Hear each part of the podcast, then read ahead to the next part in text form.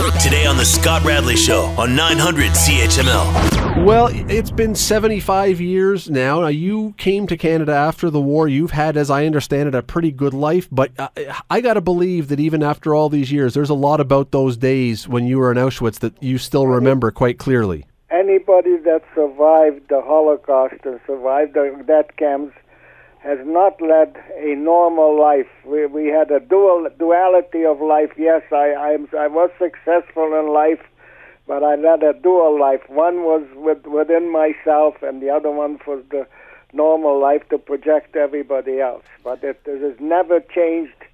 Uh, I'm still, I'm, I'm now 89 years old, and I'm still as upset now as I was when I was liberated. For the simple reason that there was no retribution for the for the the people that committed these heinous hmm. crimes. The Scott Radley Show, weekday evenings from 6 to 8 on 900 CHML.